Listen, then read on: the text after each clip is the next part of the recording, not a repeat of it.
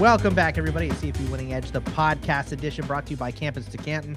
I am your host, Scott Bogman. Follow me on the Twitter at Bogman Sports, at CFB Winning Edge for the man, the myth, the legend, Nicholas Ian Allen, and Xavier Triche at Xavier at Xavier underscore Triche T R I C H E on the Twitter machine at Campus to Canton for Campus to Canton. I think that's everybody. Week four was so much fun. I cannot believe, guys, that we are already on week five. The season is moving fast and furious. But Nick, your quick thoughts on week four and what we saw. Well, yeah, I mean, you bring up a, a good point. We're pretty much a quarter of the season, uh, you know, quarter way through the season, which is uh, kind of crazy to think how quickly it comes. Um, it was an exciting week. I mean, the you know, Florida State surviving that trip to Clemson in overtime. Uh, Ohio State finding a way to to win at the last second at Notre Dame. Penn State looked dominant. Uh, Oregon looked dominant. The Utah defense looked dominant. Uh, LSU survived a scare. Alabama bounced back a little bit. Washington State. I mean, there were so many uh, great games, so many you know high profile matchups. Of course, we spent all last week talking about it. Um, but I think the excitement of the weekend uh, really kind of lived up to that. We learned a few things, and now that we hit sort of that you know checkpoint uh, of a quarter of the way through the season, uh, I know me personally, a good chunk of my week so far has been kind of diving a little deeper into our performance, how things are going. Um, last week specifically was a little rough from a against the spread standpoint, how we grade our projections against the spread. Um, it was our worst performance of the week as far as wins and losses go, uh, but it was our best performance of the week as far as average uh, absolute error. So it's one of those trust the process uh, sort of weeks. Hopefully, we'll continue to trend in the right direction on uh, absolute error. All three models are um, outpacing last season by a good margin.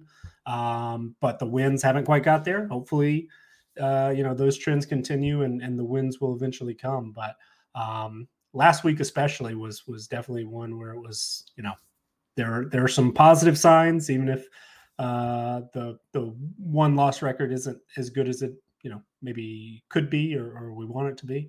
Uh, but as far as football on the field, I mean, what a great weekend last weekend and and set up for I think a uh, you know, not not quite as high profile, but we've got um, more games. You know, I put more games on the list uh, this week than we've had so far because there are a lot of interesting matchups as well. Yeah, I mean, th- this this week is going to be fun. Last week was so good. I mean, we're going to remember it, Xavier, as the ten men on the field game. That's just going to be how it's going to go down because everyone made a big such a big deal about it after the game. And look, uh, it, it, yeah. How can you have 10 guys out there? That twice. is twice. Two plays in a row at the end of the, the most important plays of the game. So, yeah, I mean, uh, it was a very, very fun week. What, what did you, what did you glean from week four here? Um, you know, I think a lot of the things I, I said last week were solidified. I mean, we, we, we knew Oregon was a good team. I, I felt like they were they're on the cusp of being a great team.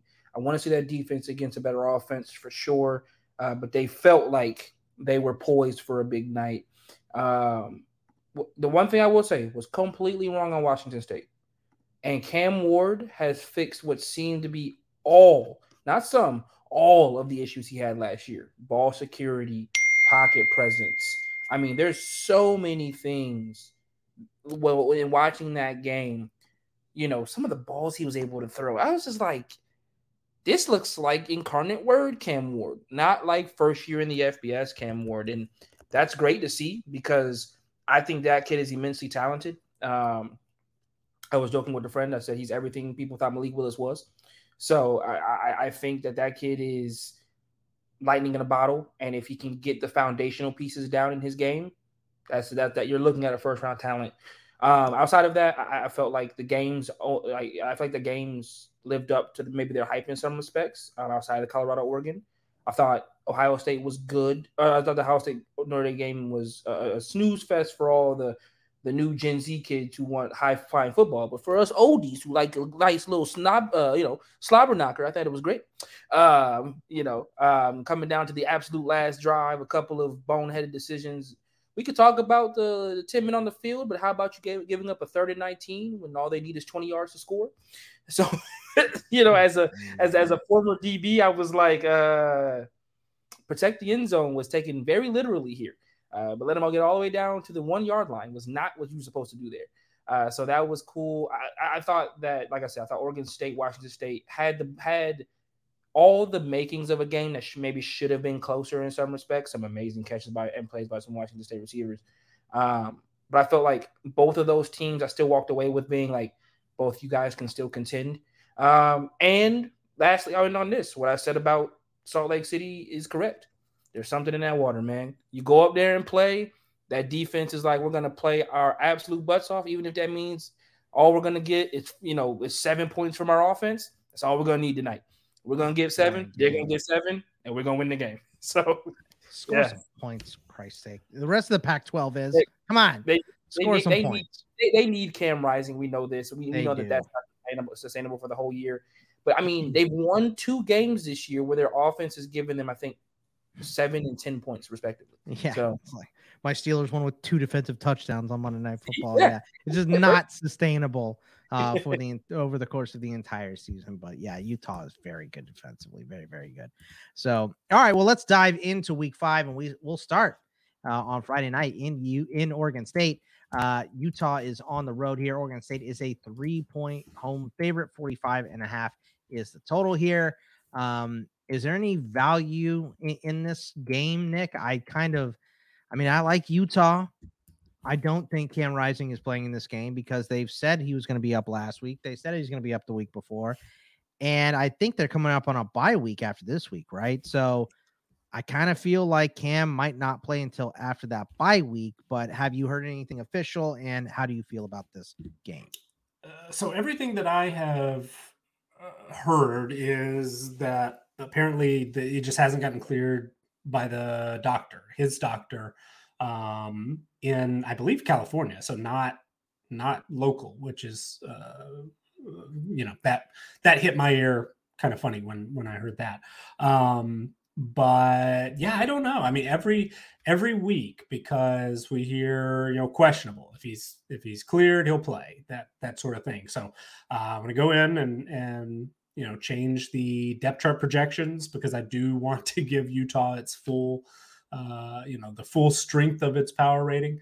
Uh, so that includes Cam Rising. We also still have not seen Brant Kuithe, uh, one of the top tight ends in the country.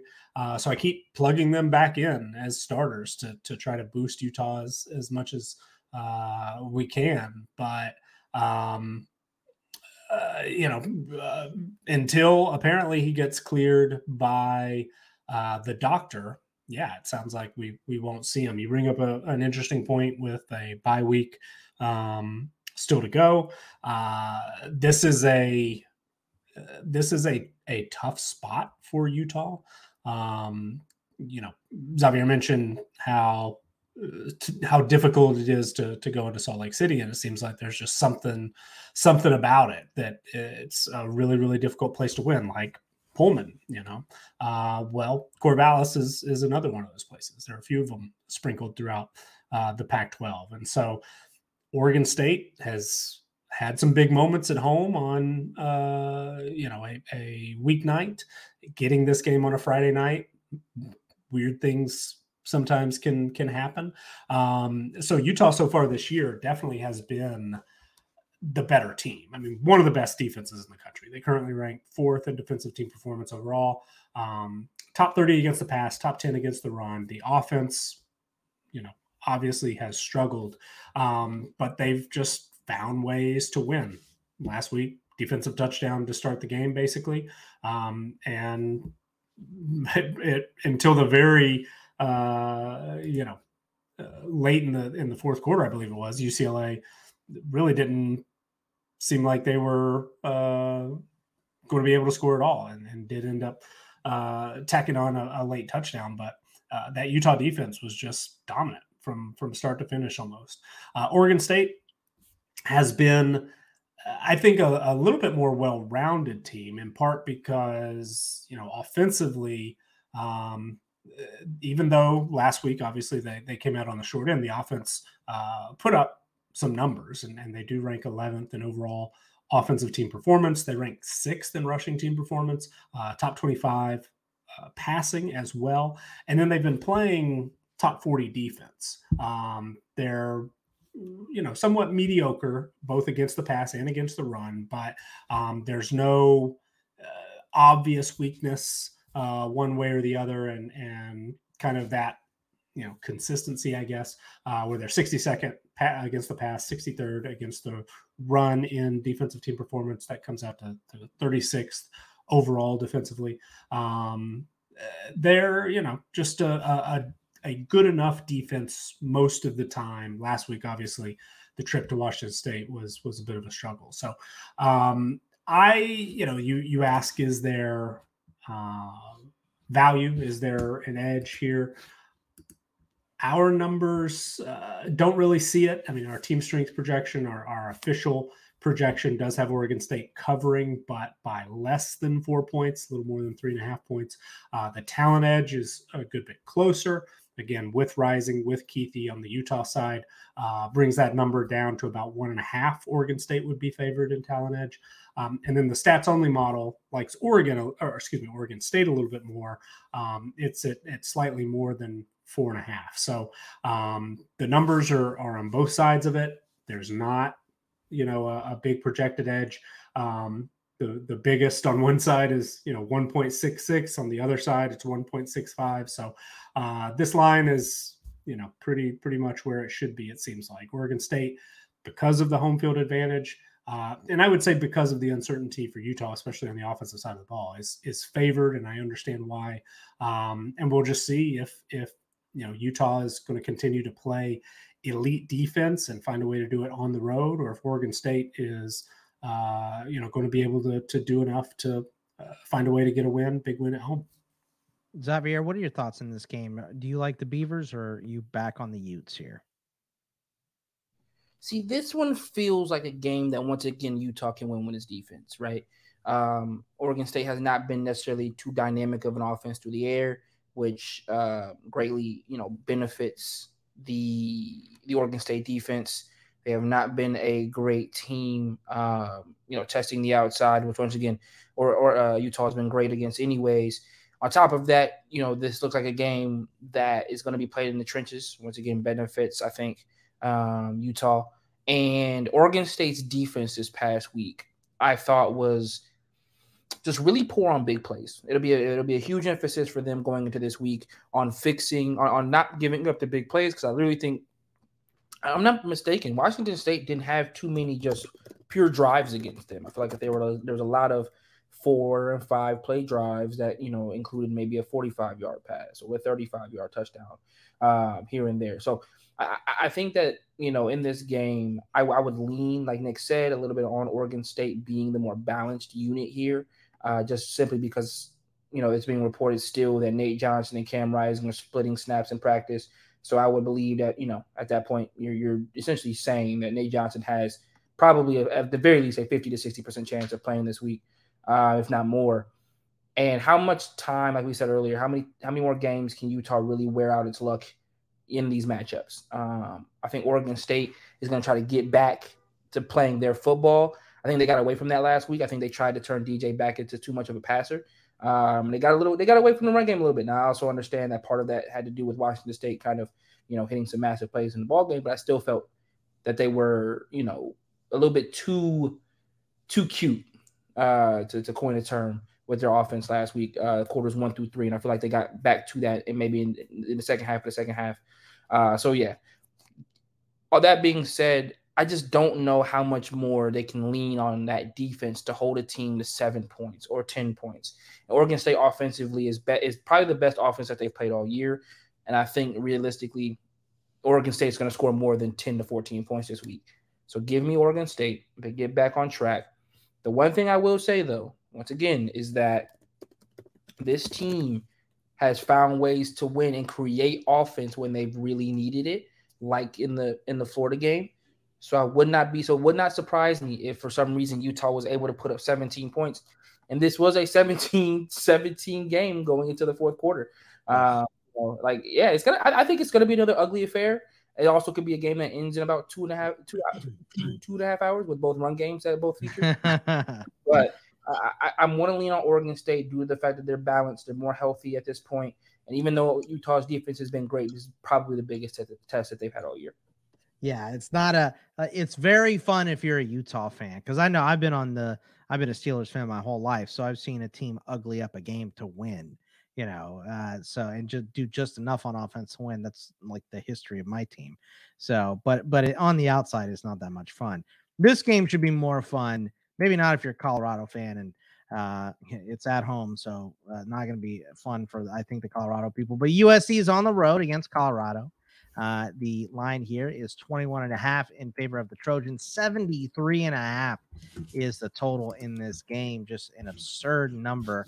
But I mean, USC might put up most of it themselves here, uh, Nick. I mean, how do you see this game playing out? Because this looks like after we saw Colorado kind of get exposed last week, it seems like this is going to be USC in a walk.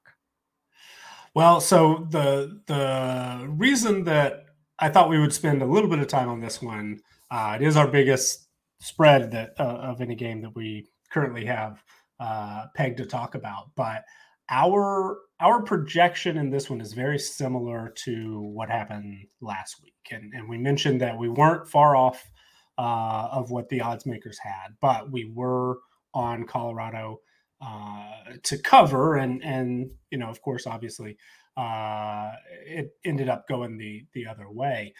Very very similar uh, point spread right now. Very very similar projection. We are uh, of course, uh, you know, do have USC favored in this game. Our projected uh, team strength point spread is 21.1. So again, just shy of that 21 and a half.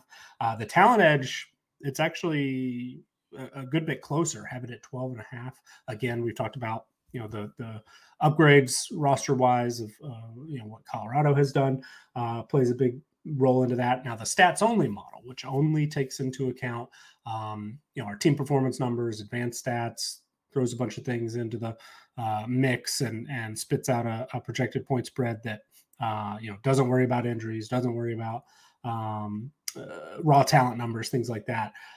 That one has USC covering, has has the Trojans favored by 23. So maybe that one is is uh, what we should trust here based on what we saw last week against Oregon. Our concerns for the Colorado defense uh, were valid, and and you know certainly uh, wouldn't expect a much better showing this week against USC, which is you know currently number one in offensive team performance.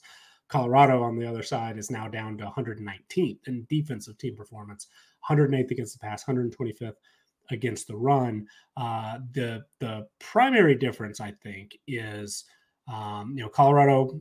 Uh, not that that they were completely taken by surprise, but you know maybe got a little bit of a, a wake up call. USC didn't look all that great against Arizona State last week on the road. This is back to back road games, um, and you know uh, the games the games in Boulder. So um, I don't have a ton of confidence in the projection. I wouldn't be surprised if this game ends up a lot like last week's game, where um, USC just puts up you know 35 or, or 40 in the first half. Uh, we'll just see will Colorado actually be able to uh, you know put up some points of their own in that first half and, and hang in there. So um, we are on Colorado to cover, but this is one that even on the road, uh, USC yeah, should should be able to win and, and should be able to win uh, without too much trouble. Uh, Xavier, your thoughts here on USC and Colorado? It's either going to be a blowout like it was last week, or Colorado is going to do their damnedest to keep this within two scores. Um, I just don't see how they do it. Now, I will say this much USC was not impressive in their last one against Arizona State in the slightest. Um, that was not an impressive outfit from them. I thought they were maybe looking a game ahead, and they allowed an Arizona State team that they are far better than to hang around for you know three almost four quarters. Um, I just feel like, and this is an unfortunate reality for Colorado. They got a target on their back, whether by because of what Deion says in the press conferences and in the media, or the fact that they have people vlogging their games or whatever. They got a target on their back when they're not really good enough to have a target on their back. Um, and that's kind of just an unfortunate reality when you have a personality like your head coach, when their son is doing a weekly podcast, when their injured player is doing his own weekly podcast with his girlfriend. Like you've got too much going on off the field that pisses everybody off. And all that's going to do is piss off the people that you're playing. And they are the people that only matter, to be honest with you. Who cares about how the media feels? It's how the other 11 men on the, uh, you know, how the 11 men in your locker room feel, or the, the players in your locker room, and the players that are going to be playing across from you. We know Dan Lanning doesn't like it. And I, I guarantee for a fact. I guarantee you, Lane is saying, Kiffin is saying the same thing. Maybe not with as many expletives, but saying the exact same thing. He is firing off on every single thing. I'm sorry, not Lane Kiffin. I don't know why I said Lane Kiffin. Lincoln Riley is saying the exact same thing. Like he is focusing entirely on that team's persona off of the field, as most coaches will this year. Because at the end of the day, when you play Colorado this year, you understand that now the media, win or lose, is going to be talking about you. So what are you going to want to go out there and do? Pummel them into the absolute ground, and that's going to be the, the way that the Pac-12 looks at them um, for the rest of the year. Because let's be 100% honest with ourselves. Do we? I, I'm, I'm not even entirely sure that Colorado would have been able to, would have been one of the teams that left the Pac-12 if Deion Sanders wasn't their head coach. That's just my honest opinion. Uh, but once again, I think it's going to be a tough outfit for Colorado. We talked about this, you know, the, during the preseason. Dude, they have the trenches are horrible. They're not good enough. They don't have enough depth, and that's to kill them in these season in the rest of the season. You saw against Oregon, yeah, they passed the ball for funsies, but they wanted third and five. They got third and five. They wanted third and nine on the ground. They got third and nine. They needed a fourth and one. They picked it up. Like they don't have the bodies to contend with anybody who's got a genuine rushing attack. And so I think they'll struggle to to find their footing. Um, you know, against a, a, USC, obviously what we saw last week against Oregon. Hell, they still they probably are going to get Utah with a healthy Cam Rising. Like it's just going to be a tough. You know, they've got what six going into last week. I think they had what five ranked games left on their schedule. It's going to be tough in the second half of the year to find ways to win games in a pack in the conference that, like I said, and I'll say it again, I think the Pac-12 is the best conference in college football this year. You know, they they have yet to prove me wrong, um, and so I, I really think that they're gonna they're gonna struggle, and I expect it to be a blowout. I, I expect there to be some flashes from Colorado this week, more so than there was last week. Uh, but I, I think USC gets to that three touchdown mark. All right, let's go over to the SEC, where Florida is on the road against Kentucky. Kentucky is a two and a half point favorite, 45 and a half is the total here. Uh, Nick, I just don't know what Florida team we're getting. And I don't know uh, if anybody else does either. They've looked strong, they've looked bad, uh, and a little bit of everything in between. So, how do you suss out this game between because Kentucky's a good team? They're favored in this game, they're at home, but traditionally Florida's usually better than them. How do we see it playing out? Yeah, this this one definitely caught my eye. Our, our projection because uh, you know, it, like you said, it shouldn't be a surprise that Kentucky is favored in this game. Um, what was surprising to me is that all three of our models lined up to where uh, there's a, a fairly significant edge on Kentucky to cover this game.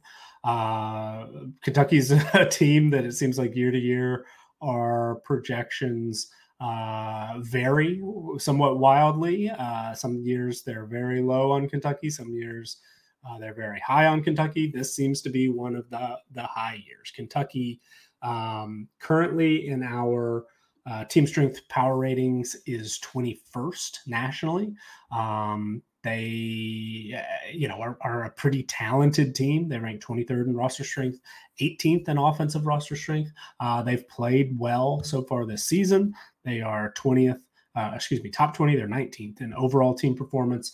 They are top 35 offensively, 25th passing, 40th rushing, uh, and then defensively. They've played really, really well. They're they're top 15 in overall defensive team performance, top 15 uh, both against the run and the pass, including number three against the pass. And, you know, that's going to be a very, very tough matchup for a Florida team and, and specifically a Florida offense, as you mentioned, that um, we don't necessarily know what we're going to see. I mean, Graham Mertz has, you know, uh, if you look at the the box score, he's had some uh, decent performances so far this season. Uh, one of those that that you know looks best in the box score is that Week One trip to Utah when you know as we were watching.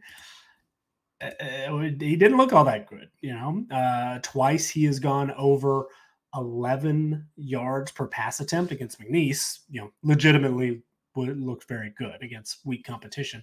Uh, but last week against Charlotte, you know, put together uh, a pretty impressive stat line 21 of 24, 284 yards, 11.8 yards per attempt, which is, you know, sky high.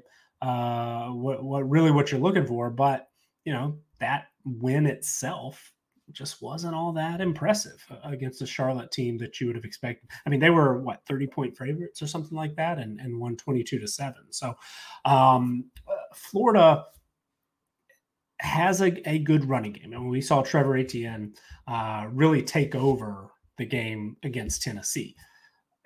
Montrell Johnson, you know, the, the two of them are, are a really, really solid one two punch. Ricky Pearsall, I mean, he had maybe the catch of the year last week against Charlotte, but uh, has been. a, have you seen Have you seen the like side by side with uh, him and OBJ, and eh, and OBJ didn't get hit like Pearsall did. I mean, right. just what a catch! Unbelievable. Yeah, incredible. And, and he's been good. He's been productive.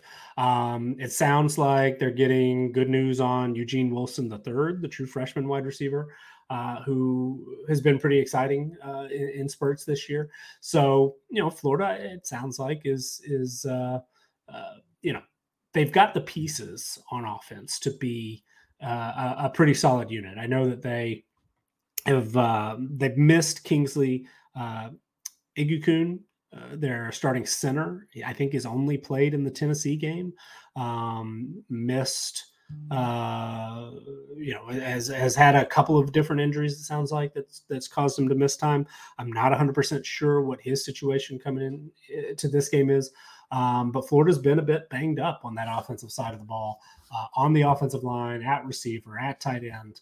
Um, uh, so we'll just you know uh, it's one of those one of those situations where uh, if they've got their full complement of players you know and they can put it together they can be a really really solid offense. They are you know top 50 which which could certainly be better but um for a unit coming in with as many questions as they had and, and as many you know moving pieces transfers coming in um i think if you you know, ask Florida fans if if they were going to rank top 50 in team performance through the first four weeks of the season, would they take it? They, they probably would say yes. And then, you know, defensively, they've been a really, really solid team. They've been one of the most improved defenses in the country. It's been it's been a while. Uh, you know, 2019 was the last good Florida defense, and and this year's team is not quite there. They were sixth in defensive team performance in 2019 well, they're 16th now, top 20 against the run, 33rd passing.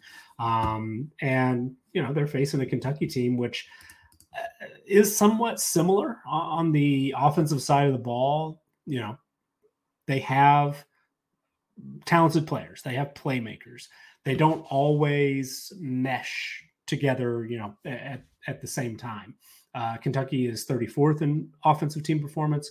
Uh, Devin Leary, it seems like, is you know, having having uh, some some productive uh, performances so far, but hasn't you know really stood out to me as as doing anything spectacular. I mean, he's one thing he's he's tossed five interceptions, which is a little bit of a, a an issue. Um, you know, he's been productive as as uh, feasted really on weak opposition, similar to to Graham Mertz went for 299 yards and four touchdowns against Eastern Kentucky, 315 yards uh, and 12.6 yards per pass attempt with three touchdowns against Akron. Um, but again, that Eastern Kentucky game, you know, kind of similar to talking about Florida and, and last week's game against Charlotte. You know, they just they weren't really that impressive. They led Eastern Kentucky hang around. And in fact, I think EKU actually was leading in the second half, if if memory serves. But um, you know, they've got a strong running game. They've got Ray Davis, who um, has really been productive so far this year. They've gotten big plays and and productivity from each of their top three wide receivers. It seems like week to week, uh, you know, who's going to step up and, and be the guy. First few weeks, Tayvion Robinson really looked like he had, uh, you know, become the player that a lot of us expected he would be when he transferred in last year. Uh, when he was sort of overshadowed by then the true freshman, you know, Dane Key and and Barion Brown. Well, you know, we we saw uh, both of those guys step forth and and have uh, you know some big moments as well. Specifically, uh, you know, Brown last week went for over 100 four catches. So uh, this this Kentucky team is solid. They are um, going to be you know tough to beat on both sides of the ball, and with them you know getting this game at home and, and only favored by three, uh, I I guess you know it's it's. Uh, understandable. They're they're rightly favored, I think, but I I don't know that I'm as confident as our numbers are. You know, our team strength projection has Kentucky favored by nine. Talent Edge has Kentucky favored by nearly seven, and the stats only model has it at nearly six. So all of those are, you know, right there at a, a touchdown or more, just about. That that's a different type of game to me than one that you know is projected to be decided by a field goal. It, that that that feels different. And when I look at it on paper, it feels different. And you know, looking at the team profiles and thinking about how these teams have played when I've got an, an opportunity to watch them, they don't they don't feel seven points different if if that makes sense. So uh, this is a situation where maybe the numbers are are seeing something that uh, my eyes aren't necessarily, and and sending a signal that Kentucky is clearly, you know, a, a better, more solid, more well-rounded team. Um, but this seems also like the sort of game that uh, it, it's, you know, Florida's going to have a chance to win, I think. And so uh, this game should be close. Will Kentucky, uh, you know, should be a one-score game. It's just will that score be a touchdown or, or a field goal? I guess. Xavier, do you have a strong pull one way or the other between Florida and Kentucky? It's decided on whatever uh, transfer quarterback can come out there and play their best ball. I don't think either one has just yet. Um, I think Devin Leary has been, but I think he has also, in a lot of respects, played like one half of football here and there. Uh, he hasn't been efficient. I mean, I'm not a big QBR guy, but he's got a 49 QBR that would rank him 83rd in college football. Like he hasn't necessarily, you know, set the world alight um, in his time in Kentucky so far. And, what's been so unimpressive about it is the fact that they've played nobody to this point. Um, you know, I, I don't think it's, you know, sorry, Ball State, Eastern Kentucky, Akron, and Vanderbilt, but you can't play like that if you if you're going to expect to continue to win in the SEC this year. And that, and even with the SEC, and I've admitted this to, to several people, with even with the SEC being in a down year, he can't play like this if he expects to continue to win. Um, they're going to get smacked in the face by a defense this year, this week, um, in, in, in Florida that is much improved, flying around, playing like the Florida that used to give me nightmares as a kid. Like that, that's they, they're starting to get back to that. Um, but he's going to have to improve this week. Like one touchdown, two interceptions last week, like he had against Vanderbilt, ain't going to cut it against this Florida team. On the flip side, Graham Mertz and the way he's played up until this time this year ain't going to cut it either. Um, he's got to be a little bit better, and more and more importantly for him, he's got to be more dynamic. I understand we don't like the kids game managers anymore because you know AJ McCarron won national championships as well. Whatever. Graham to this point has been a game manager, if anything else. Um, and I need him to be more than that in this game if they're going to win, right? I understand you were able to beat a Tennessee team with him throwing for only 166 yards. It's not going to continue to be something you can do to win games in this conference week in and week out. Um, you know, people are going to just pack the box as good as Trevor Etienne is. And as good as that offensive line has been at times, they're just going to pack the box and be like, Graham beat us. And it's going to look like he did at uh, at Wisconsin all over again, trying to play against, you know, eight, you know, packed eight man boxes, playing against man, and not being effective enough to win his team ball game. So one of these transfer QBs got to turn the corner this week. And I think uh, for me, I put my money on Devin Leary just because I think he's been a little bit more dynamic in some of his matchups this year. Um, Graham Mertz has four touchdowns in four games. Like this guy is really not doing much in the passing game whatsoever.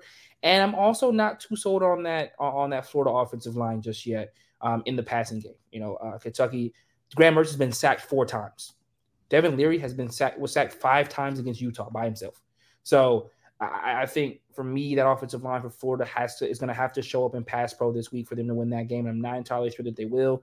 Um, I also think that as good as Florida's defense has been, I also think that they've been blessed to kind of play some I don't, middling offenses would be rude outside of really Tennessee.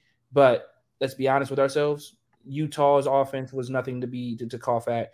I think Tennessee, in my opinion, completely went away from their game plan against Florida. Um, and and didn't do and didn't play the game that I know that they can play. And I think you know, like Nick said, Charlotte is Charlotte, and they weren't all too impressive in that matchup either. So, give me Kentucky this week. I think it's going to be close. I think the difference for me is one, it's in, it's at Kentucky, um, and two, I think Devin Leary has been just a little bit more dynamic than than Graham Mertz uh, up to this point this season. Um, in my opinion, these teams, these two teams up, this, up until this point have been mirror copies, uh, mirror images of one another as far as the impressiveness category um, in their ball games. But at the end of the day, one of these teams is going to have to win, and I, am going to lean towards the Wildcats. All right, let's uh, stick in the SEC. Let's go Texas A&M at Arkansas here. The Aggies are six and a half point road favorites. 54 and a half is total. I don't know if the, is this adjusted line after we saw Weigman is down for the year, and it's going to be Max Johnson. Uh, but Max Johnson is one of the most experienced quarterbacks in the nation, and he was a backup. So uh, coming in uh, to start for the Aggies isn't a uh, shouldn't adjust the line too much. I don't think because Weigman is just okay as a QB anyway. I would say, um, but how do we how do we feel about this game? Do you think that the Razorbacks can pull this off at home here, Nick? So the six and a half is what we uh, released on Tuesday, as we always do when we publish these in the Campus to Canton Discord and the C2C Winning Edge tier. Um, just looking at it now, again, we always use Vegas Insider consensus lines. Um, it's still six and a half, so I'm not sure if okay. there was any up or down between uh, then. But I mean, you bring up a, a great point about Max Johnson uh, being as experienced as he is their individual player ratings and our, our VGR numbers, um, they're basically the same player. So the the only real hit to uh, the Texas A&M projection from when we uh, posted this on Tuesday um, was is at the depth uh, of that. DK took the hook out. By the way, ah, that's the only difference. So it's six. Um, but yeah, eh, you know, Max Johnson uh, video game rating is is at an 89. I mean, he's been a starter. you know, started 17 games in his career. Uh, has played in in uh, some very important uh, games, and and this it is. Uh, did want to note this is a neutral site. They they play this in. Uh, uh, the, the Cowboy Stadium. Um, but yeah, the the Weigman uh, injury is is uh, definitely worth noting he was off to a, a pretty strong start this year. And even though, I mean, Max Johnson uh, looked pretty good, uh, you know, last week when when he was able to come in, looked, you know, he's not going to be rattled, not not uh, going to, uh, you know, let the the moment overwhelm him, but uh, was seven of seven of eleven, uh, two touchdowns, threw for eleven point two yards per per pass attempt uh, last week. I mean, those are about as good a numbers as, as you can hope for so far this season. He's looked uh, really good in you know some mop up time. Also played against New Mexico and and ULM, um, but you know Weigman had, had uh, really gotten off to a, a decent start and looked like Texas A&M was going to be able to sort of take that next step offensively that we sort of uh, you know we're, we're waiting on.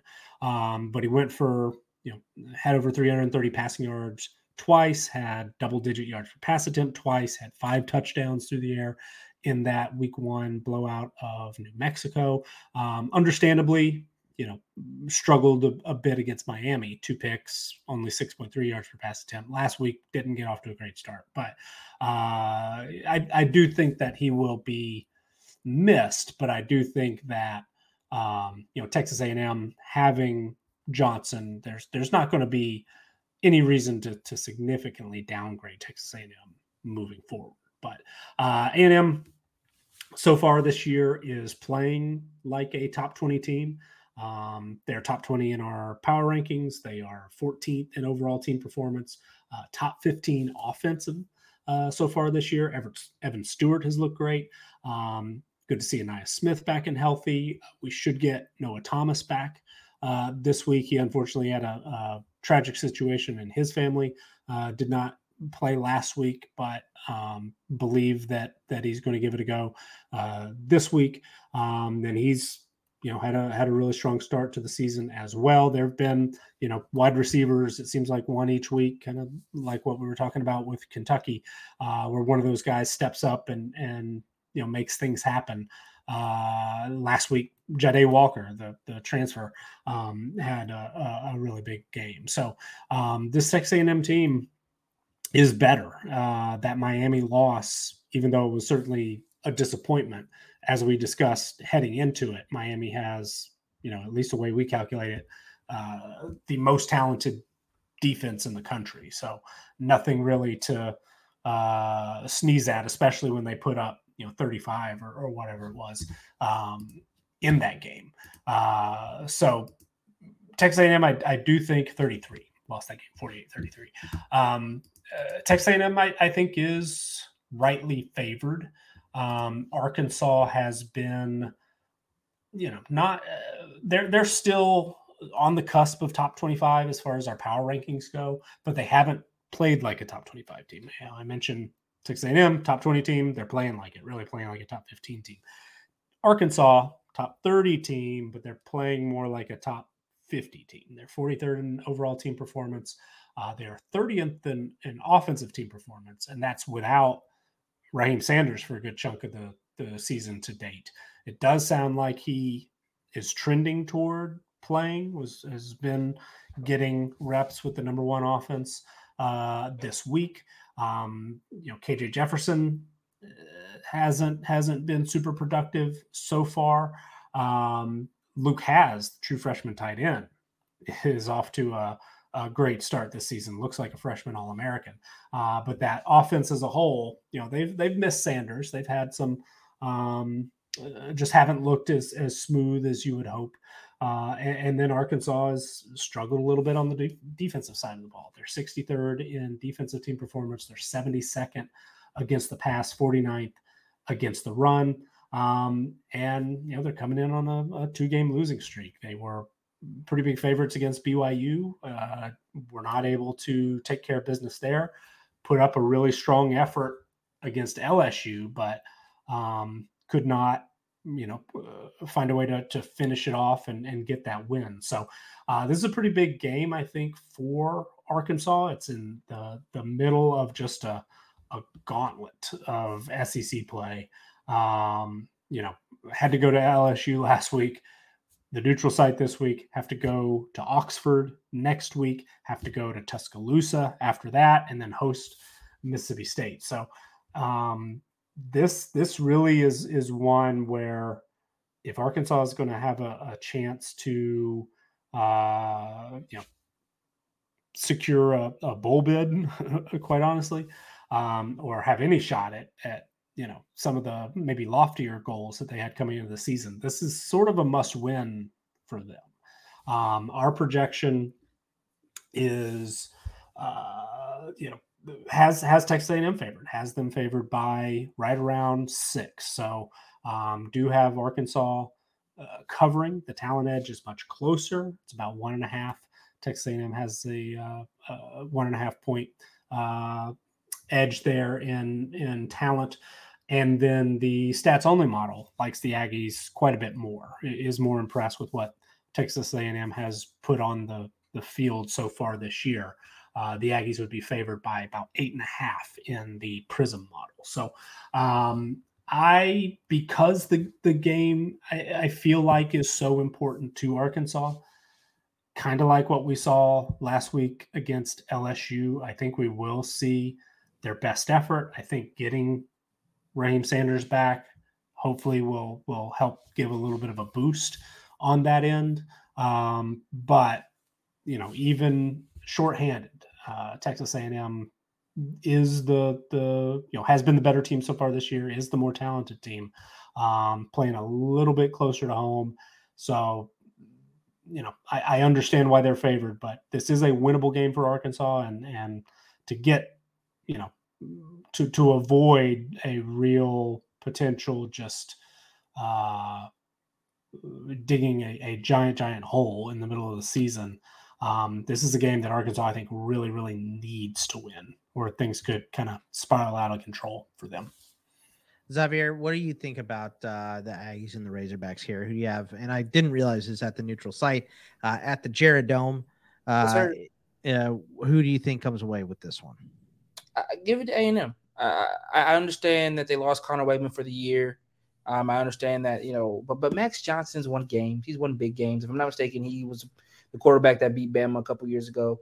Like, or you know, this is not a kid who doesn't understand how to win big games when he needs to, or, or you know, keep a season afloat in, in, what he'll have to do this year. And on top of that, I, I'm I'm pretty sure Arkansas emptied the tank last week against um, against LSU, and it didn't work. I, I just there feels like a disconnect right now with Arkansas's offense and their defense. Their defense shows up, their offense doesn't. Their offense shows up, their defense doesn't. It just at, this like we can't put up 30 points in a game and our our defense plays as poor as it did last week.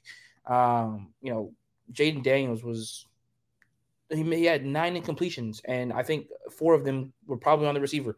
Um, and watching the game back, like the, the, the defense has not been good enough at Arkansas for a while now. Um, and, and, KJ Jefferson, for as dynamic as he is, I feel like understands his defense isn't good enough and presses way too much. Um, you know, I feel like a couple of the interceptions last week, I was just like, you didn't have to do that. Like, just keep the drive going, kid. You didn't have to make that kind of a play. Um, you can't win the play in one drive.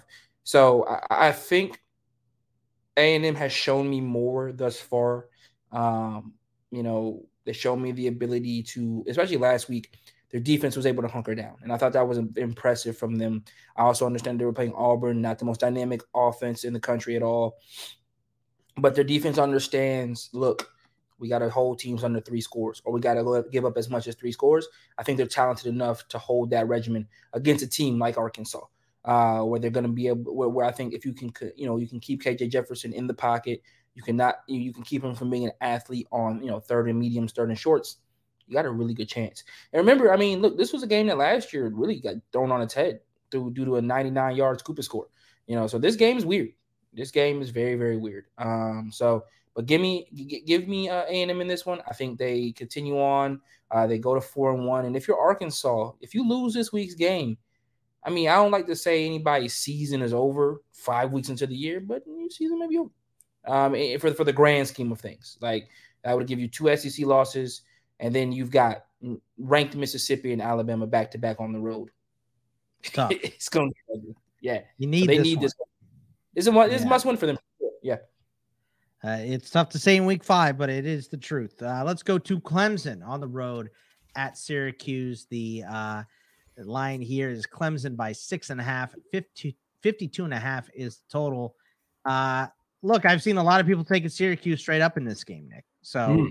Uh, how do you feel about this one? How do you think it plays out? And did, have we seen enough from the offensive Clemson to start to trust them? Uh, you know, good. it's a good question. Um, our numbers have been pretty high on Clemson all year. Um, this time last week, we were talking about how we have had Clemson favored against Florida State. Uh, that ended up not working out for us. It looked pretty good early on. Looked actually, you know, pretty decent until uh, overtime, but um, couldn't get it done. And you know, offense has been a bit of an issue. Uh, passing offense, in particular, they have struggled in uh, our team performance numbers. They're 77th in passing offense. Um, they rank 103rd in yards per pass attempt against FBS opponents. Um, they have had much more success running the ball, and with Will Shipley and Phil Mafah, you know, pretty solid one-two combo there. Um, but uh, you know, couldn't couldn't get it done last week. This is still a very, very talented team. They rank sixth in overall roster strength. They are 11th on offense, number two defensively in roster strength. They played like a top 15 defense. Um, but, uh, you know, they have obviously been beatable this year. Lost to Duke, did not look good for large portions of that game. Uh, and then obviously came up short last week against Florida State. In the postgame to see, at least the, the numbers according to uh, collegefootballdata.com, uh, uh, Clemson had a 77% chance of, of winning that game if they were to to play it again and, and put up the same numbers. So um, that is perhaps a, a, you know decent sign. Um, but you know, how are you going to respond to uh, the second loss of the season, being 0 2 in ACC play? Uh, and then going on the road. And Syracuse is still a, a, tough place to win from time to time. The Syracuse team did start out slow last week, but uh, put it together. Garrett Shrader has been pretty good so far this year. Syracuse is a solid team, 32nd overall in our power rankings, number 13 in uh, overall team performance, top 25 on offense, top 20 on defense. Um, but I just don't know if there are enough playmakers for Syracuse. I think they've missed Oronde Gadsden the second. He's out for the season. Uh, sort of that tight end slot hybrid, uh, you know, the the big wide receiver that uh, has gone through and and made a lot of plays for them. So now they're really leaning on uh, LeQuint Allen at running back and, and Garrett Shrader. And um, I'm just not.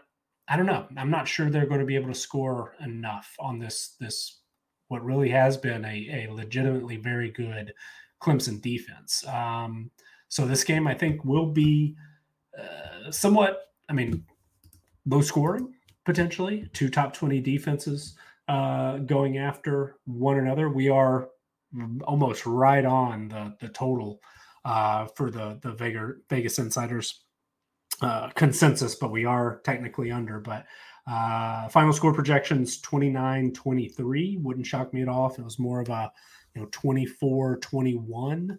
Um, but I do think that this is a game that Clemson probably should win. Still have uh, by far the most talent. They they have almost a two touchdown talent edge.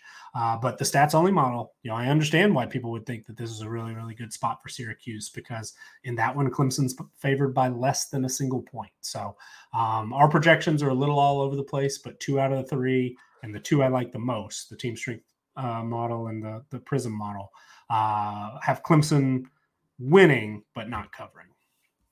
Uh, Xavier, your thoughts here? I mean I don't know which way to go. Are you, are you taking Syracuse or are you going with Clemson here? I'm gonna go Clemson here. I, I think that last week they proved to me that they were ready to, at the very least, get back to a lot of what, what I thought they needed to get back to after last after the last couple of years. I thought Cade looked better last week.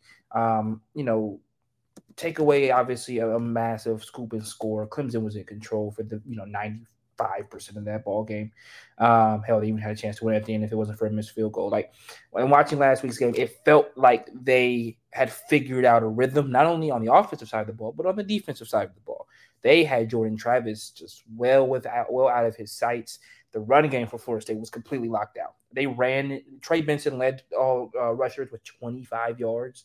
The defense looked like they had figured out what their calling card might have been. And it, it felt like you realized, well, we have one of the best or have a top, you know, 30, top 25, you know, secondary in the country. Let's pack the, let's pack the box with seven.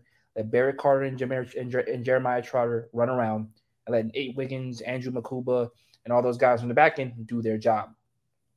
And they did it excellently. Um, I think this week, I understand that Syracuse has been on somewhat of a roll. Um, but I think Cade was more comfortable last week.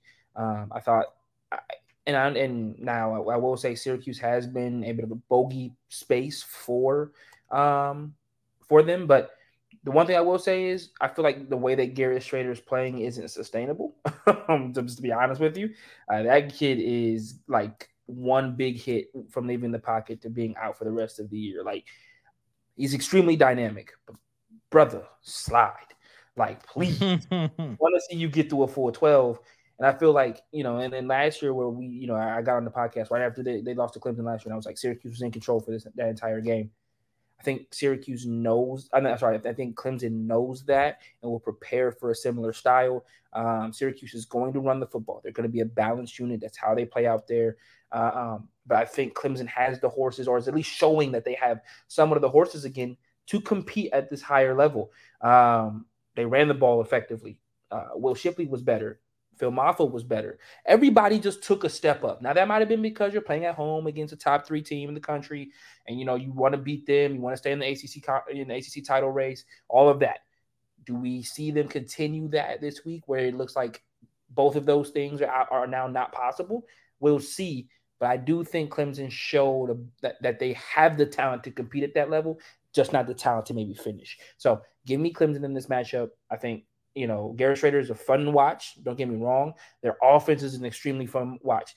I will say this though, I'm a little worried about that defense because they have played absolutely nobody of note right now offensively, and I'm concerned to see what they have to do against a genuine attack. Um, I'm not going to say Purdue um, is anybody to sniff at, to be honest. All right, let's go over back to the SEC. Georgia on the road at Auburn. 15 and a half is the spread here. 46 and a half is the total. Look, we know this Auburn team isn't at their peak right now. They are trying to build back up. Uh, but Georgia does tend to, and maybe this you win two national titles in a row, you kind of get bored, maybe. But I feel like they've been sleepwalking a bit through the first half, and the games have been closer in the first half than they need to be, and then they turn it on in the second half, that's dangerous against any SEC team outside of Vandy, maybe.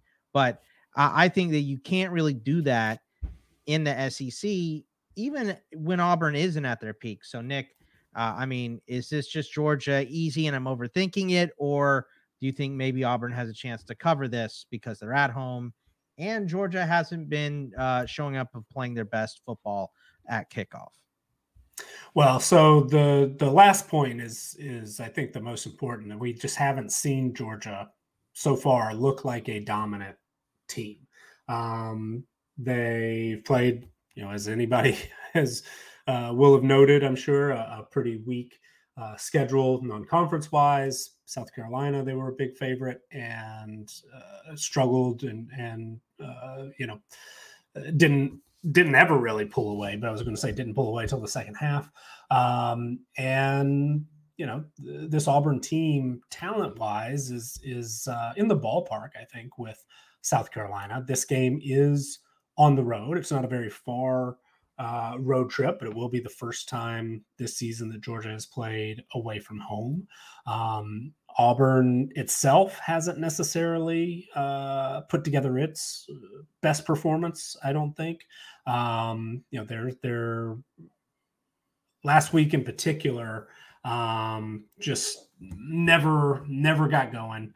Uh, the running game has been, uh, you know, they've they've split the the load a little bit more than I expected. Uh, you know, with Jarquez Hunter not being available in in week one, um, understand that you know it, it was understandable, I, I suppose, uh, that he didn't come back in and just become a workhorse.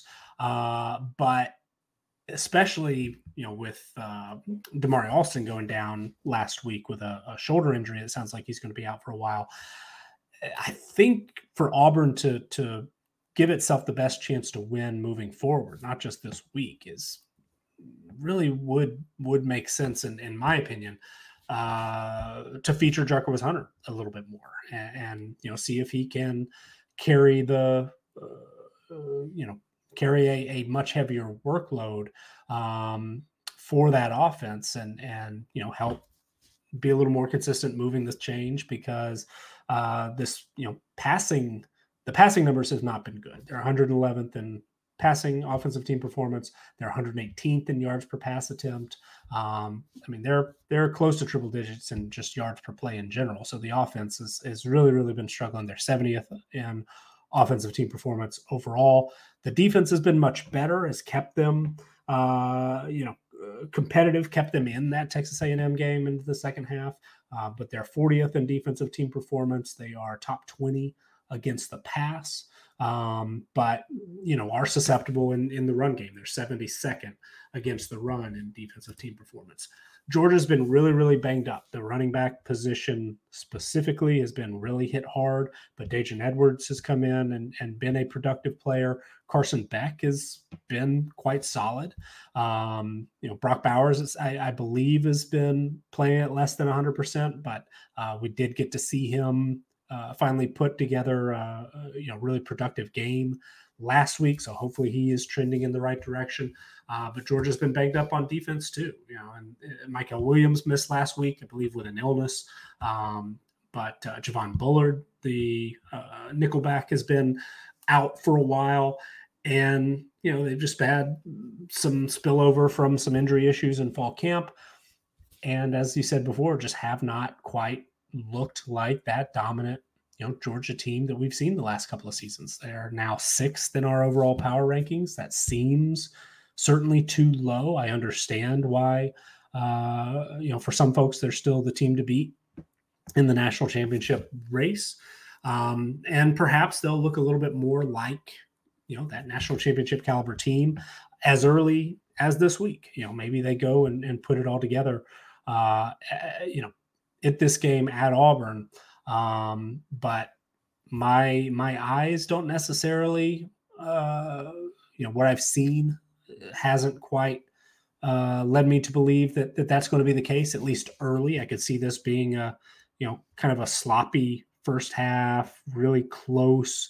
Uh, maybe Auburn finds a way to to uh, you know put together a big play and, and take an early lead, but that Georgia should win this game and, and might even pull away in the second half. But, um, you know, at least the way our projections go, kind of similar to, to where my mind is, I guess. Um, don't quite see this as, as Georgia being able to go on the road and, and cover 15 and a half. We've got Georgia favored by a little less than 12 in our team strength uh, model. The talent edge is closer to a touchdown, which is somewhat understandable.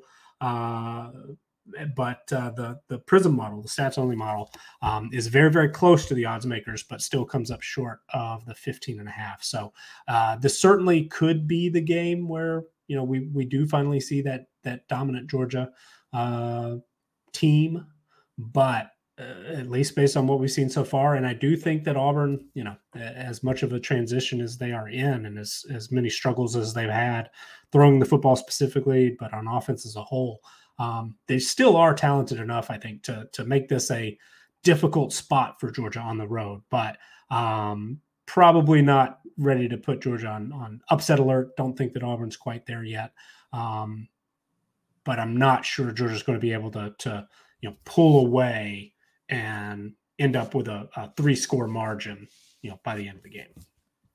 Xavier, is this Georgia in a walk, or is this uh, is this the game that they've been waiting to play and get up for and beat Auburn into the dirt? Or is this another, hey, we don't have to take Auburn seriously. This isn't one of this isn't a hard game for us. So maybe we see it pretty tight in the first half and then see them yeah. take off in the second half. So I, I, think people forget oftentimes, and I'm not saying Nick has, but that Kirby Smart went to went to Georgia because seemingly every time we play Auburn, and I mean this in, in all sincerity, we try to beat the absolute snot out of Auburn every single time. They try to embarrass Auburn more than more than anybody else on the schedule, more than Florida, more than Tennessee. Go back and watch the last like three or four years of Georgia versus Auburn football. There is like a, and I know it's the deep south though, this rivalry, all the pad. I get it. We beat them 42 to 10 last year. It's it, this is not a game that Kirby takes lightly. I always say, and you know, this is this always makes me laugh a little bit, but this is the game that essentially Auburn asked for and begged and pleaded for. I don't know if you guys remember, but Auburn a couple years ago said that they, they don't want to play Georgia before they have to play Bama in the Iron Bowl. This is the game that it ended up becoming now. And I think ever since then, Kirby took that personal and he's like, all right, cool. You wanted to move us to early October or late September? Cool. We're going to beat the brakes out of you now, then, too, since you didn't want us in November like you used to have us. Uh, so I think this is the get right game. I think Georgia, in watching their game last week against UAB, what I will say is, it, as as it wasn't fully impressive, there's so much meat left on the bone from this offense. Arian Smith and Carson Beck have still not gone on the same page. On the same page, Nick, you alluded to it. The health has obviously been an issue in some respects, uh, but Carson just has not necessarily been on the same page with his receivers. I think this is the week that it happens. I think realistically, you're going to look at an offense that has taken a while to get used to Carson Beck. Has taken a while to, you know, Stetson's not there anymore. The offensive line has had to get used to Carson Beck being a little bit more sedentary in the pocket than Stetson Bennett, who was a little bit more mobile. Um, you know, Carson Beck throws bullets. Stetson Bennett was a little bit, you know, softer with the throwing you know, was able to put a little more touch on the ball. I think all of those things are starting to get ironed out, and this is the game that they put it on full display. And then you watch a Georgia team win by three or four scores this week, and everybody's like, "Oh, there's a Georgia football team that we expected from week one." um, so give me Georgia big, and not necessarily because I, I am disrespecting Auburn in any respect, even though I think Payton Thorne is Payton Thorne. Um, Give me because they haven't necessarily put it all together for four quarters. And I think this is the game that Kirby's like, bump us only having seven points after the first quarter. Let's go kill a team, get everybody off of our backs, and win a game in the SEC because we got a big one coming up next week against Kentucky. All right. Let's go to the game of the week, obviously. Ranked on ranked here. Uh, Kansas going into Austin against my Longhorns. The Texas Longhorns are a 17 point home favorite, 63 and a half is the total in this game. Uh, Thor and I have been going back and forth on Twitter a, a little bit. Uh, he he had a horns down tweet that he sent, and I just sent him back a Dwight uh, gift that said, "We'll see, we'll see." I love the Texas speed bump Baylor on the way out of the Big 12. I think they could possibly do it against Kansas here as well. So, uh, but Kansas has been playing, they've been playing very well on offense. Um, they let Nevada, you know, throw throw a little bit on them, which I did not like.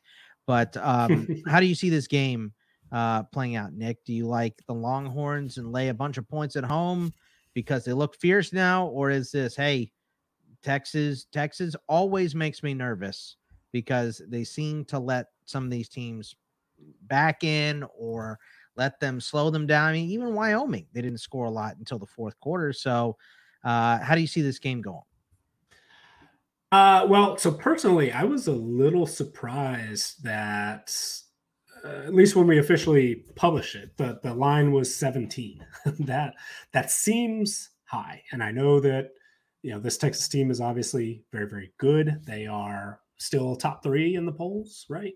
Um, I don't do a very good job of looking at the polls anymore, but uh, you know they're they're higher in the polls even than our power rankings, and seemed like for a while that that we were on the high side with Texas being a top ten team, but um, I was still a, a bit surprised. You know, seventeen just feels that's a big number. You know, in a in a in a conference game against a ranked opponent. I know it's it's Kansas.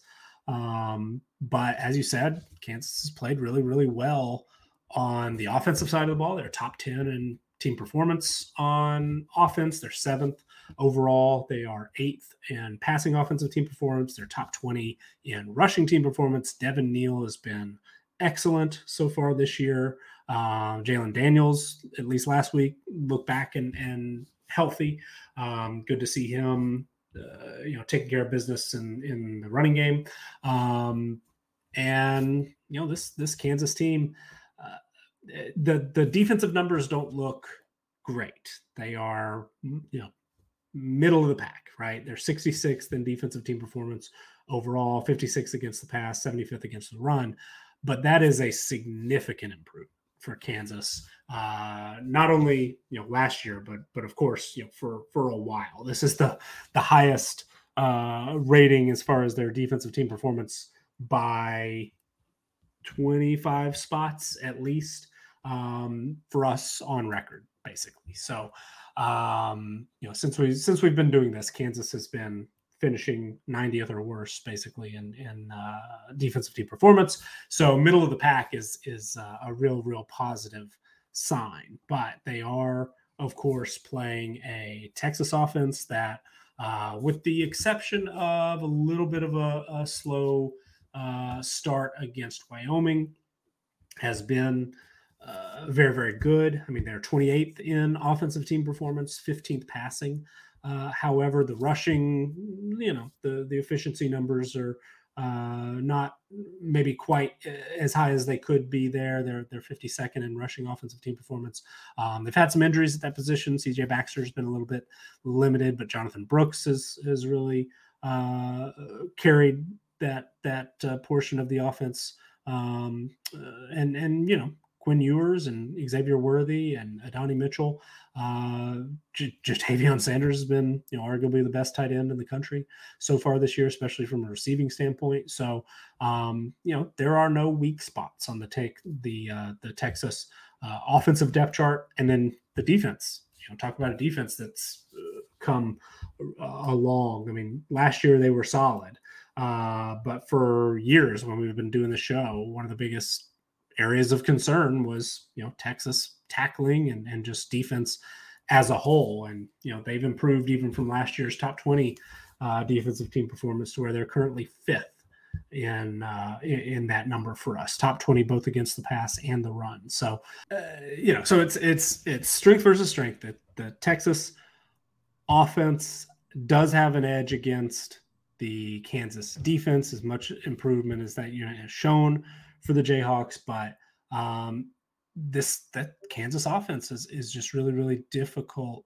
to game plan for, really difficult to hold in check for an entire game. So yes, I understand Texas being favored. I understand them being favored, I guess even by double digits, but you know 17 just just seems like a lot and our our stats model gets there the prism model actually has a uh, texas favored by 17 and a half uh, but our other two have this you know, as being projected under two touchdowns. So I think me personally, I think Kansas is going to be able to to hang close enough in this one.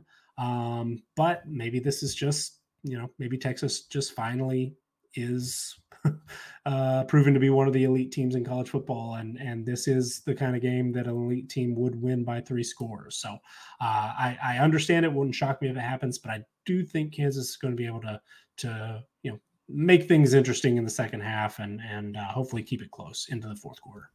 Xavier, what are your thoughts here? Do you think that uh, Texas wins in a walk here? Do you think that Kansas makes this close? We've seen Kansas go into Texas and win. I was at that game. That was, of course, Casey Thompson was the QB at that point. Bijan right. got hurt. I'm not making excuses because the defense gave up too many points. But I do think that this is a different Texas team that they're walking in to face in Austin. Now, I, I watched a little bit of Kansas. I watch all of Texas, and I just think this is going to be a Texas rollover win. I don't think Kansas has much of a shot here, but they're not bad. They're not a bad team. They're not the Kansas of old. I just think Texas is really good. What are your thoughts? I think Texas should roll. Uh, that that that that is for sure. Uh, I think Texas should roll in this game pretty pretty handedly. The one thing I will say though is, does Texas overlook this game? with Oklahoma on the horizon. Uh, this is remember we got to talk about this. I have to say this a couple of times a year. We're talking about 17, 18, 19, and 20 year olds. Not everybody has a 25 year old like we did with Stetson Bennett. Like sometimes, sometimes you've got to realize these are kids, and you know Kansas coming into town. It helps that they have a rank number next to them. It always helps, but you know you've got the biggest game in, in the you know in the Midwest for a lot of people, and I'm not considering Ohio. And in this conversation, I'm just saying Oklahoma, Texas. Um, you know, next week or in in, in, in ten days. So you really got to understand that you know this could very well be a trap game for them. They come out slow. Uh, they're going to you know, you know, be in for a rude awakening really quickly. Um, and that's really the concern that I have for Texas in this game is that hey, we went into Tuscaloosa and we beat Alabama we, you know, beat the doors off of Baylor in what many people consider a trap game. And I'm just like, all right, Don't don't don't get to smelling yourself too fast, and then Kansas come in there and have y'all in a complete in, in a you know in a nail biter in the fourth quarter with you guys you know down by down by a field goal or being a tie ball game. And I don't expect that. I think this Texas team has shown the the toughness and the the consistency to be able to play at a high level consistently.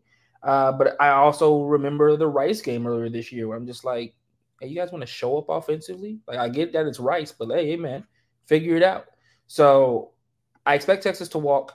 Would not be surprised if Kansas was sitting there down by a touchdown entering the fourth quarter, though. I'll be 100% honest with you. All right. Let's, I mean, so Texas by 50. Everybody knows that. Uh, LSU is on the road against Ole Miss here, and they are two and a half point road favorites. 65 and a half is the total here, Nick. Uh, I mean, Mississippi, a little bit embarrassing last week. Uh, LSU, I just don't know. You know, uh, I think they're real good, but every time I think Jayden Daniels or LSU is really good, they seem to prove to me that they're not. So I'm kind of I'm I'm holding my opinion on LSU until um, uh, probably week 11 or 10. I don't know. I just can't figure them out. Uh, what are your thoughts here? Do you think LSU can win this game on the road, or do you think Ole Miss bounces back? Uh, well, so my my what do I think and compare that to the ah. numbers, they they don't necessarily line up uh, in this now. LSU and Ole Miss are, are two teams that our numbers have have uh, given some strong, you know, leans one way or the other. For for LSU, we've been on the low side, uh, you know, compared to odds makers, compared to the market for Ole Miss, we've been on the high side. This time last week, we were talking about how uh, our projection had the game against Alabama as basically a coin flip. Uh, that obviously turned out to be wrong. LSU did not look dominant last week, but we have seen this LSU team. Um, you know, like you said, one week they look great. Uh, that Mississippi State game on the road, they they took care of business from the you know from the opening kickoff. Um, our projections have Ole Miss favored outright and by more than a field goal in all three uh, projection models. That worries me a little bit because obviously, you know, last week we were too high on Ole Miss. There have been some weeks where we've been too low on LSU. I'm a little bit nervous that that uh, that's still the case, but you know, LSU right now, team performance wise, they rank 38th overall. They are fifth on offense and have been really, really good. Uh, of course, you know, on that side of the football, but defensively, they've struggled at times and they've been a little bit shorthanded. They've been without multiple starters on the defensive side of the ball. Uh, they are going to get one back in Omar Speights, the uh, starting linebacker. Um, sounds like he is going to be good to go after missing uh, at least last week. It might have been two games uh, at this point. Um, but perhaps that'll help give the the unit a, a, boost that it needs after you know coming in with a team performance rating of uh, a ranking of 95th 97th against the pass 98th against the run. If you look at individual stats you know lsu does not stack up very well in points per drive. Uh, they're 101st defensively there. Uh, yards per pass attempt they're 92nd success rate 103rd uh, projected uh, points added uh, per play. They're 123rd. Um, so you know that that to me uh, looks like a, a, potential for an Ole Miss team that, of course, ranks really really high in uh, pace numbers. They are you know top 12 as far as uh, time between snaps, and we've seen some good things out of you know, quarterback Jackson Dart. There have been a lot of injuries around him. Quinshon Judkins was banged up, uh, has played in every game, but has not quite looked like, you know, the the top running back in the country, like many people thought he would be coming in off of uh, such an excellent freshman season. Um, Tre Harris exploded onto the scene in week one, uh, has been banged up since. Caden Prieskorn has been uh, you know, missed the first three games of the season, played last week, but sounds like both he and Harris have been limited in practice so far this week. Uh, we did get to see Zakhari Franklin, the transfer from UTSA, for the first time last week, but uh, obviously he had been out with an injury leading up to that. So, you know, this Ole Miss team, which does rank 21st in offensive team performance, uh, has been better, you know, throwing the football than they have been running it so far this year. They're 12th passing and, and 70th rushing in team performance. Um, but, you know, have not, I think, played really to the full level of their ability. It would be nice to see a, a fully healthy Ole Miss offense take on this LSU defense because – you know, it, it looks like a, a, matchup that that Ole Miss would, you know, come out uh, looking quite good. But um, you know, that LSU offense is is Ole Miss going to be able to to find a way to stop them? Um, they've been, you know, they haven't been bad on defense. They're 39th in defensive team performance, but they have been more susceptible against the pass. They're 66th, uh, 21st against the run. But so far, you know, the most impressive uh, I have seen LSU look is when Jayden Daniels is, is, throwing the ball down the field to Malik Nabers and, and uh, Brian Thomas. So um, I do think that Ole Miss is going to have its hands full. Um, there are several scenarios where you could convince me Ole Miss is, is going to be able to uh, stay in this game and, and maybe even find a way to win and, and perhaps prove our projections right. But uh, because it seems like we've been a little too high on Ole Miss, because we've been a little too low on LSU at times, my confidence level is is uh, not particularly high on this one because, as you said, you know LSU is a difficult team to to peg down, um, and Ole Miss can be that way sometimes too as well. So this game I think could go really could go either way. Uh, our projections only see it one way as as Ole Miss being you know favored by uh, more than a field goal. But obviously, that goes against what the odds makers have and in the market right now as well. Xavier, your thoughts on LSU Ole Miss? Are you uh, which Tigers are you rolling with? If LSU doesn't dog walk this Ole Miss team, I'm gonna be upset. I'll be honest with you. There is nothing, and I said this last week, and he still hasn't done anything to prove me wrong on this. Jackson Dart has not taken the step that he's supposed to take for this team to be competitive. I'm sorry, he hasn't. Um, and watching the game against, I said they coming in uh, when, when they played Alabama last week. I said it's gonna be on Jackson Dart to whether or not they beat Alabama. And Jackson Dart gave me a very middling performance. Uh, what did he, you know, 20 of 35 and an interception. That's not going to cut it against these elite teams. And I said that that was their biggest Achilles heel. They can run the football for days. We know this. With Judkins, you know, even with him being banged up, they still can run the football at will if they truly if they truly want to. The biggest issue is when they get in passing downs, can they pass the ball to win themselves a ball game? And as even last week, the answer is still no. After a full year under Lane Kiffin's system, which for some people, I don't know why they. I understand that he has been a quarterback guru in previous times in his career. Jackson Dart ain't it, brother.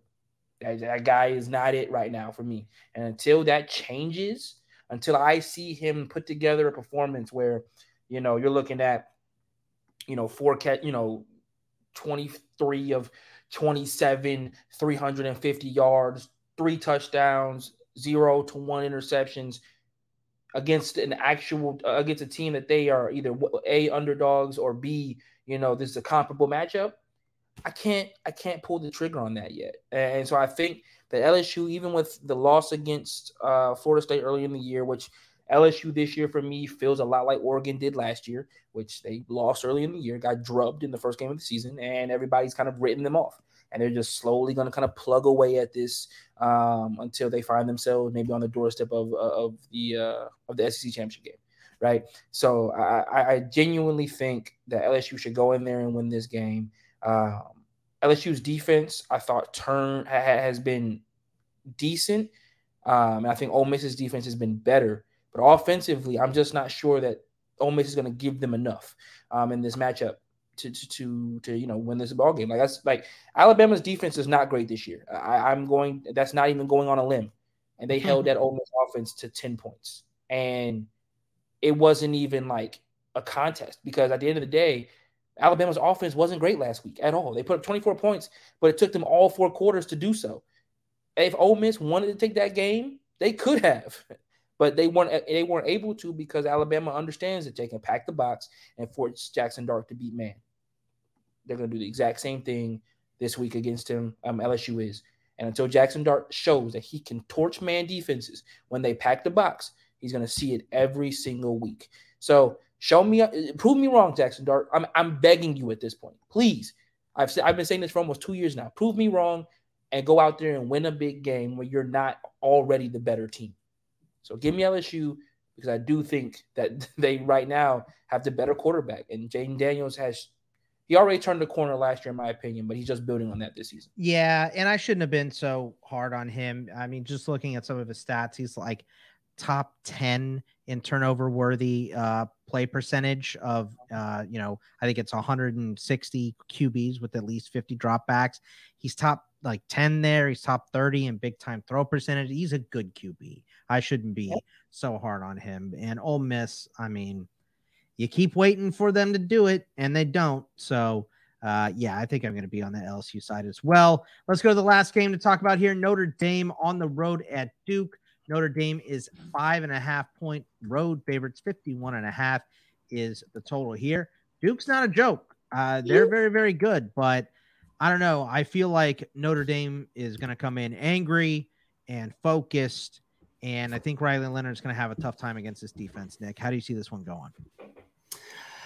Uh, I haven't made up my mind yet um, because I could definitely see what you said. Notre Dame come in you know, more motivated than ever. Uh, wants to make a statement. Wants to you know put to bed all the talk that that's been going on this week with uh, you know, ten men on the field and and all that. Um, definitely, you know, clean up some of those issues. Um, will be a, a, a top priority. But then also, part of me could see, well, maybe Notre Dame, you know, is somewhat distraught after letting a, a top ranked team off the hook. They were embarrassed. They um, embarrassed meaning, you know, the the issues with uh, not enough players on the field, just just silly uh, mistakes and and things that you know are so simple that that shouldn't cost you a game or or factor in or, or any of that. Um, and then you know they go to sort of a usually fairly sleepy uh, Durham, North Carolina, uh, playing a team that really doesn't make those types of mistakes, doesn't you know beat itself or, or give teams an opportunity to uh, take advantage of, of those silly things. Um, and does Notre Dame find a way to let the loss to Ohio State you know, do, do they lose to Ohio State twice, or are they thinking about missed opportunities all week um, and not, you know, ready to to go in and beat a legitimately good Duke football team? I mean, Duke is 4 and 0.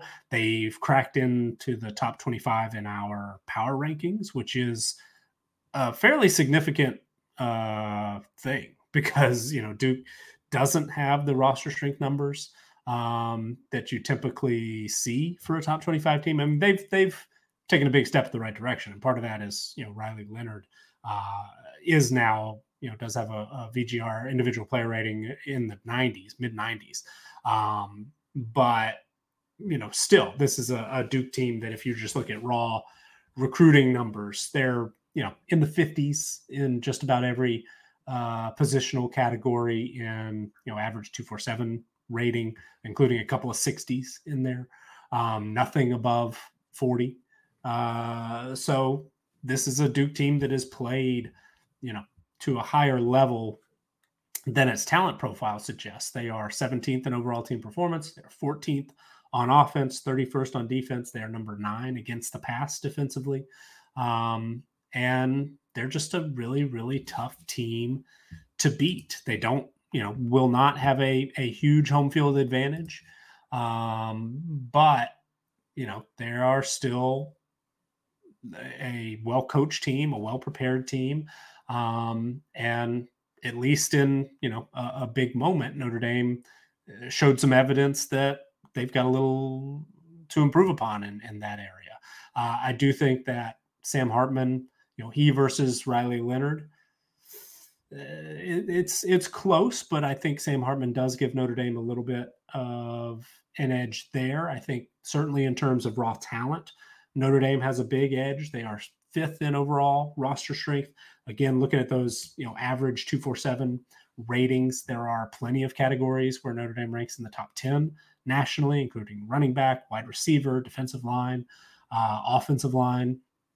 But Notre Dame is relying on some young players, especially in that receiving core. Uh, we haven't, you know, they have not looked like a, a top 10 uh, group as far as the, the talent goes at, at that position but they've run the ball decently well with Audric Estime, with you know Gi'Bran uh, Payne, with uh, Jadarian Price. Uh, they're deep at that position. Um, the offensive line hasn't quite played like a top 10 unit so far this year. They're 31, uh, 31st in O line performance, um, but they are definitely, I believe, capable of that. And you know they they are a, a, team that if they do come in, like you said, uh, ready to rid themselves of the Ohio State loss and and the talk that they've dealt with over this week, and really want to sort of flex their muscle and make a statement by going in and, and beating a good Duke team, they could win this game by double digits. I think that's definitely within the realm of possibility. Um, but you know, I I kind of think that uh, like our our projections suggest, this game is is uh, there's not a big big edge when you put every you know data point into the mix. Uh, our projection is very very close. Our team strength projection to that five and a half. Uh, what the, the Vegas Insider consensus was when we released it uh, officially. We have 5.3 basically. The Prism model has it even closer has uh, Duke is is about a three and a half point underdog. So this is a game that Notre Dame understandably is favored in, but um, I do think this is a winnable game for Duke, especially if Notre Dame, you know, finds a way to to let that Ohio State loss creep into this week's preparation and, and they carry that over and, and don't start off strong on Saturday, they could end up getting beat. Xavier, your thoughts on Notre Dame and Duke here? Do you think that uh, you think that Notre Dame is going to come in here focused and uh, amped and ready to go, or is that Ohio State loss with ten men on the field for the last two plays, and it's just such an emotional letdown? Are they going to let it carry over? Yeah, this is one of those where I think having Marcus Freeman in year two is a big deal. Um, I think that maybe last year in year one, a, a loss like that could really set them back. Um, I think maybe I think he has the locker room better than he did last year. I think he has a better understanding of what he wants as well. Um, I, I, think he'll be fine. Um, my biggest question is, will the offense progress on what I thought was a poor showing last week. I think they had left a ton of opportunities on the field against Ohio State team. They probably should have beat pretty handedly in the way that their offense played in, in, in retrospect. Um, on, the, on the flip side, you've got a Duke team that I think maybe we maybe we're either we're, we're extremely overvaluing the win against Clemson or maybe we're undervaluing their next three wins or their last three wins. Um, either way, I, I'm still not entirely sold on what you know this Duke team is as a whole. Now I understand Riley Leonard may be the second coming of uh, of Daniel Jones in a lot of ways, size, the way he's playing so far, the big time wins, uh, all understood.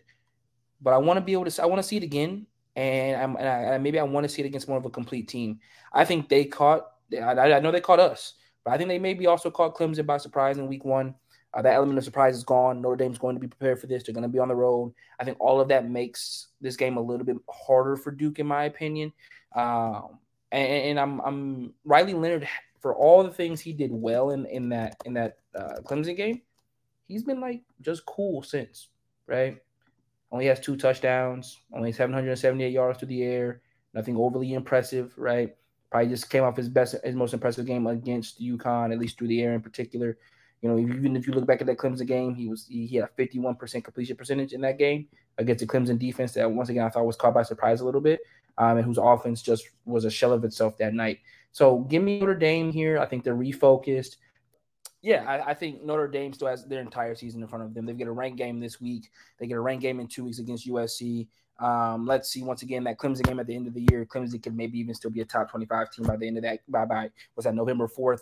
Clemson could find its way there in the top 25 on the outside looking in. So I think everything is still in front of them. I think a one loss Notre Dame team may still make the college football playoff, especially how close they lost to Ohio State. So they're going to continue to stay focused. I think until that goal is gone. Um, and, and as of right now, that goal is still there. So give me them uh, beating Duke on the road. All right. Uh, any other games that we didn't hit, Nick, that you just have a good gut feeling about one way or the other, or anything that you're looking at, maybe buying a ticket on that uh, you think is a, just a really good lean for you? Uh, not really. Um, this week, uh, you know, la- last week we took a step in the wrong direction as far as our performance on wrong teams favored. This week we already talked about kind of a weird one with Ole Miss being favored. Um, I don't necessarily trust. We've got actually Temple as a very, very slight favorite on the road at Tulsa. Uh, that game is Thursday night. Um, we've got Utah, uh, excuse me, UConn favored uh, against Utah State. That that one is a little bit of a weird one, even though that game is at home for UConn. Uh, South Alabama on the road, favored over James Madison. Don't feel great about that one. Uh, USF, we had favored last week, uh, and they pulled it out against Rice. We have USF favored again, but against Navy, which is a, a team that our numbers have struggled with a little bit. So, um, those I think are, are, certainly worth monitoring. And the first three weeks of the season, we did pretty well on those, but um, I, I'm not real confident in uh, those as as true, you know, upset picks or, or whatever this week. But um, at least that's that's what the projections are are singling out as as uh, games in which maybe the wrong team is favored. Anything uh, you look at and and like a lean on here, Xavier, or uh, any game you're just looking forward to seeing this weekend? I got a weird one um, that you guys might scoff at. I think Nebraska might cover against Michigan. Nope. Seven I just wrote up how I think Michigan beats Nebraska into the ground. There we go. I love it already. Um, I think to to your credit of stomping in the ground, give me Missouri to cover against Vanderbilt. I think 13 and a half is maybe a little too low with the way I like that one. Yeah, I think the only reason that's low is because I think Cook and Burden are both questionable. I think they both play. So Sounds might like, be a look ahead spot too, because aren't they playing LSU next week or somebody good? Uh, sounds like AJ Swann is more doubtful than questionable for Vandy too. Oof. And AJ Swann, I believe, is actually leading the country in big time throws. So, hmm. uh, yeah, 16. Next high is Tyler Van Dyke with 13, and then Davis Brin with 13. So, uh, yeah, uh, not good for Vandy. And then, um, yeah, I, I think give me Coastal Carolina to bounce back from that loss to Georgia State last last week and beat Georgia Southern. That's going to be my upset for this week. All oh, right. Xavier found a way to mention a Georgia State win and a Georgia Southern loss. Yeah, hey, you know what? I'm not going to blame him for that. So, hey, Georgia State's looking really, really good. Favored this week against Troy. Against Troy, massive eyebrow raise for me. Yeah, for sure, massive, massive game there. Um, I got one last one and this is just because I hate both teams. South hmm. Carolina covers against Tennessee. Um, give me South Carolina cover against Tennessee. You know, I have to admit, Spencer Rattler has looked pretty good. So, uh, yes, Nick. I love it. Nick's got a uh, black and red beat Auburn pin he's holding up. So perfection uh, is what it is. It's perfection. Love that. Hey, look, you know he's not. Nick isn't going to throw it in your face like Xavier and I is fandom, but you know, got to root against Auburn. So got to root for the old alma mater. Uh, That's right. That I think I've had that button since like 2007. Wow. That uh, that button can go to driver's license this year. Wait, wait, wait, wait, wait, wait, wait. 2007, correct? Huh? You, you said 2007? Yeah, I think so. Were you at that game? game? Oh yeah, oh yeah. yeah I, I, I have in, that. I was in school then. I have my I have that plaque in my bedroom. It had it's the it's the first blackout game. It's like Mohamed Massaquoi oh, and Matthew yeah. Stafford. Yeah, big deal. Mohamed Massaquoi. Wow. Yeah. yeah. I mean, we are going in the Wayback Machine here. Can't believe that. So. Reminiscing. If you're still with us. Oh man. Yeah. I'm sure they are. This isn't like our off-season shows. This is just a little like 10 minutes longer than uh, that is going to wrap it up for us. Uh, have a great week five, everyone. Enjoy it. Remember, you can follow us all at campus, the number two Canton, at Bogman Sports, at CFB Winning Edge, and at Xavier underscore Triche, T R I C H E. We will see you guys next week. Take it easy, everybody.